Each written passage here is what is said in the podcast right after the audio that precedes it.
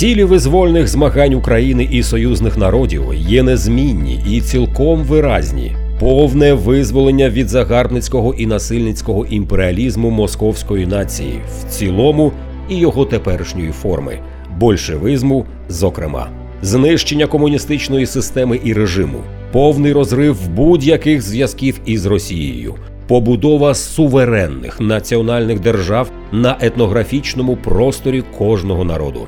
Історичний досвід переконливо повчає нас, що Росія ніколи не змінювала і не послаблювала свого імперіалізму, загарбувати, визискувати і нищити інші народи, зокрема український.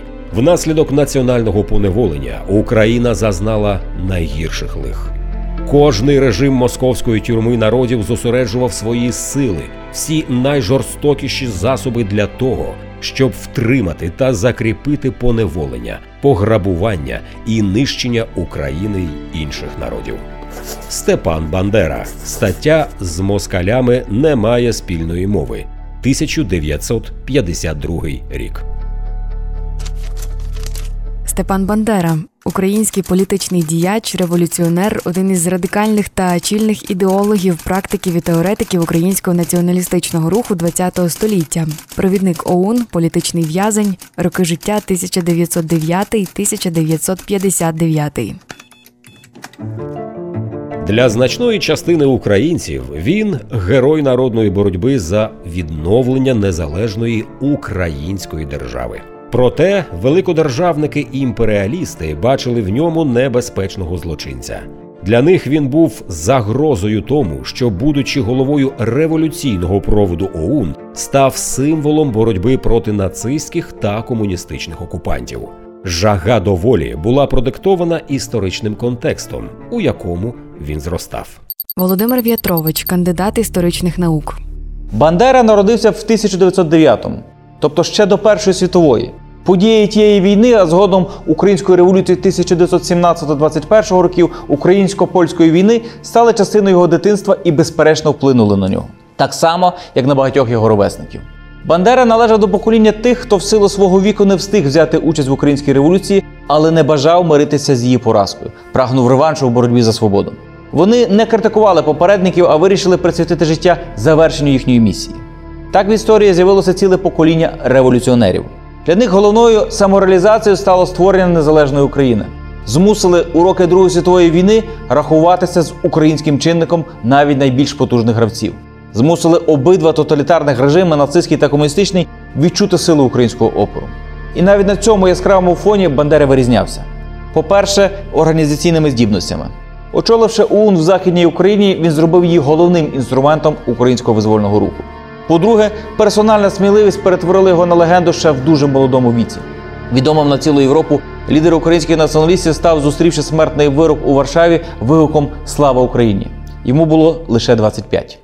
Справді, до цього часу Степан Бандера не був таким відомим. Багато говорити про нього почали у 35-36 роках, і цьому сприяли два судові процеси Варшавський та Львівський.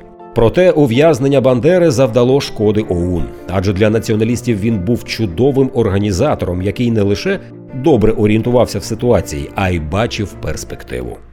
Степан Несів, завідувач історико-меморіальним музеєм Степана Бандери.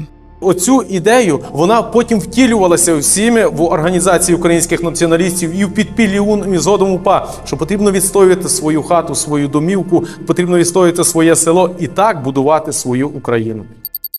Радянські пропагандисти чи не найбільше звинувачували українських патріотів, нібито в співпраці з німецькими фашистами. При цьому забуваючи очевидне, перекручуючи факти, а в більшості випадків це була відверта брехня. Осип Зінкевич, член ОУН, меценат. Не Стецько сидів в концтаборі вже пізніше, розумієте, а сидів Бандера від самого початку. Від самого початку, тому що він не пішов на жоден компроміс з Гітлером чи з німцями. Ніколи він з Гітлером не зустрічався. Два брати його загинули в німецькому концтаборі. То сьогодні пришити Бандері якесь колаборантство ніяк не можете. Ніяк. Ви можете з його політичною позицією погоджуватись чи ні. Ми живемо в демократичному суспільстві, але засуджувати його абсолютно немає за що. Осипа Демчук, секретарка канцелярії Бандери. Я так знаю його від початку до кінця. І то, що про нього там хочуть різні йому приписувати, це неправда. Він є хрустальна людина, то такої рідко можна знайти, яким він був. Микола Посівнич, кандидат історичних наук. Бандера, як досвідчений політик, основним його завданням в концтаборі Заксенгаузен було не зрадити.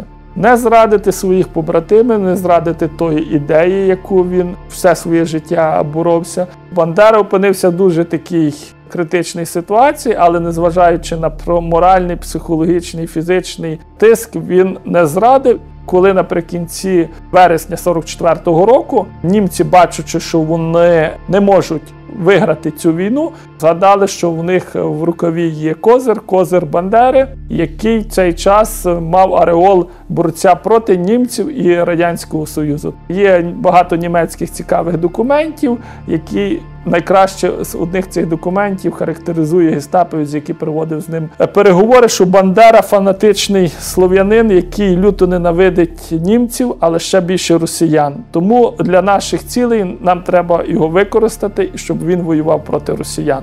Німці хотіли хитро прив'язати п'ятим колесом до свого воза Бандеру і всій е, бандерівський рух українську повстанчу армію для того, щоб їх зробити в складі РОА е, русько освободительної армії під Власовим. Але Бандера і інші українські лідери категорично відмовилися від цієї завідомо програшної провокативної німецької ініціативи. Бандера вважав, що якщо німці не захотіли в 41-му році допомогти українцям, то зараз українці тим самим не бажають е, бути знову на боці переможених. Радянська пропаганда відразу ж з 45-го року почала робити з нього ворога батьківщини, бо це з одною особою легше боротися, з іншого боку, асоціювати весь рух з одною особою, його так таргетувати набагато зручніше і легше, ніж говорити, що в цьому рухі було сотні тисяч людей. Вони воювали. Це кожний бандера був в кожному селі і в місті, і що це був феномен, який дуже важко пояснити, що люди і сам Бандера йшли за ідею і вмирали за ідею таку абстрактну незалежної України під синім жовтим прапором. Бандера як успішний е, бренд боротьби і символ цієї боротьби з москалями не мають спільної мови. Його така стаття вийшла. І з іншого боку, що Москва удвічний ворог України, він підняв оцей смолоскип боротьби. І він неодноразово писав, що він не хотів бути іконою, якою протирають 1 січня і 14 жовтня і йому поклоняється.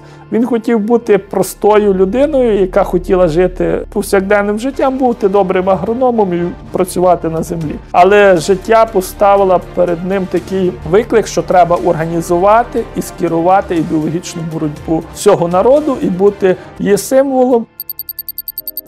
Степан Бандера був людиною, довкола якої створюються міфи, а це прикмета тільки героїчних постатей. Олександр Сич, автор передмови до книги Перспективи української революції. Але як не дивно, Бандеру міфологізують, тому що роблять це по неволі, не читаючи Бандеру, бо не було де його читати, е, бо дуже мало видань було в Україні, і приписують йому те, що самі думають, і вважають, що це належало Бандері. От що він був таким дуже жорстким, тоталітарним диктатором, що він мріяв побудувати Україну ось таку тоталітарну, що в його організації людина нічого не означала. Все це неправда, все це вигадки. Якщо почитати праці Бандери, в нього є обов'язкове словосполучення людина нація, визволення людини і визволення нації. Або так само, коли він говорив про організацію роботи чи з масами, чи організацію, скажімо, діяльність організації українських націоналістів, даруйте за тавтологію, то він говорив про принципи консенсусу, принципи порозуміння. Тому дуже важливо читати Бандеру, і добре, що він є. Його нелегко читати. Не тому, що його праці написані складним письмом, а тому, що він ці праці писав, як то кажуть, на злобу дня. Він писав це в контексті тих історичних подій, що відбувалися протягом 40-х, а особливо 50-х роках. А його е, писання були е, щодо зовнішньополітичного становища, щодо національно-визвольної боротьби в Україні, щодо того, як події відбуваються в Совєтському Союзі, щодо дискусій в самій с- організації українських націоналістів. Беручи в всьому цьому участь, він як лідер давав своє бачення. Тому, читаючи Бандеру, треба завжди знати, в якому контексті він писав. Бандера зарекомендував себе як безкомпромісний борець проти комуністичної системи. В останні роки життя під його керівництвом у діаспорі бандерівці організували потужний міжнародний рух антибільшовицький блок народів. Степан Бандера. Україна показала своєю поставою і боротьбою, що в жодній ситуації не погодиться бути пасивним об'єктом і будь-чиєю колонією, що все буде боротися за свою самостійність. Це засвідчила найвиразніше двофронтова боротьба проти гітлеризму і большевизму одночасно. Цю боротьбу організувала, унапрямлювала та несла її головний тягар Організація українських націоналістів. Найширшим її розгорненням стали дії української повстанчої армії, партизанська боротьба УПА під час війни та в перших повоєнних роках була наймогутнішим виявом українських визвольних змагань в цьому історичному періоді. Небагато людей вірило, що це буде можливе на довшу мету, але неможливе сталося дійсністю. Це завдячуємо незрівняному героїзмові й гартові всіх кадрів націоналістичного підпілля, високопатріотичній і жертвенній активній піддержці широких кругів українського народу. Не дивно, що радянські спецслужби намагалися усунути Бандеру. Дуже багато проблем він їм створював. Після кількох невдалих замахів на провідника ОУН КДБ все-таки вдалося вбити його. Сталося це 15 жовтня 1959-го в Мюнхені, неподалік від квартири, де мешкала його сім'я. Провідника ОУН убили спеціальним пістолетом, зарядженим отруйною речовиною. Саме вбивство мало виглядати так, ніби він помер від серцевого нападу. Убивцею був агент КДБ Богдан Сташинський. До речі, українець, який народився під Львовом. Володимир В'ятрович, кандидат історичних наук.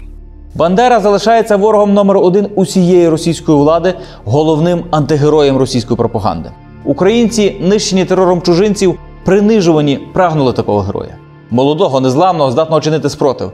Такого, якими більшість із них не могла стати, але потребували знати, що такі українці є. Але фізична ліквідація Бандери не змогла зупинити поширення його образу як символу визвольного руху. Навпаки, адже Бандера загинув у боротьбі. Парадоксально, але до перетворення Бандери у символ українського визвольного руху доклалася і ворожа совєтська, а потім російська пропаганда. У різні часи персоніфікація була одним із способів протидії руху. Тому його учасники, перш ніж стати бандерівцями, були петлюрівцями, а перед тим ще мазепінцями. Таким чином пропагандисти акцентували, імперії протистоїть не народ, а окремі погані елементи цього народу. Після Другої світової війни бандерівцями стали вже не лише українці, але й представники народів Балтії, Кавказу та взагалі будь-хто здатний піднятися проти Кремля. Нині Москва протистоїть не тільки вільній Україні, але й небезпечним для неї антисовєтським настроям, бо саме ці настрої є найбільшою загрозою для Путіна. Тому Кремль досі боїться Бандеру. Бандера це про те, що українці чинитимуть опір навіть у, здавалося б, безнадійній ситуації. Бандера це про величезний потенціал опертя на власні сили, потенціал, який нині в основі успішного спротиву російській агресії, який міняє геополітичне становище України в світі. Бандера це про гру вдовгу, про віру в людей і їхню снагу відстояти свободу. Бандера це про смерть Російської імперії і перемогу України. Проєкт реалізовано за підтримки Українського культурного фонду. Батько наш Бандера, Україна мати, ми за Україну будем воювати. Батько наш Бандера, Україна мати, ми за Україну будем воювати. Під дубом зеленим, там лежить повстанець, свяженько ранений. Ой у лісі лісі, під дубом зеленим, там лежить повстанець, свяженько ранений.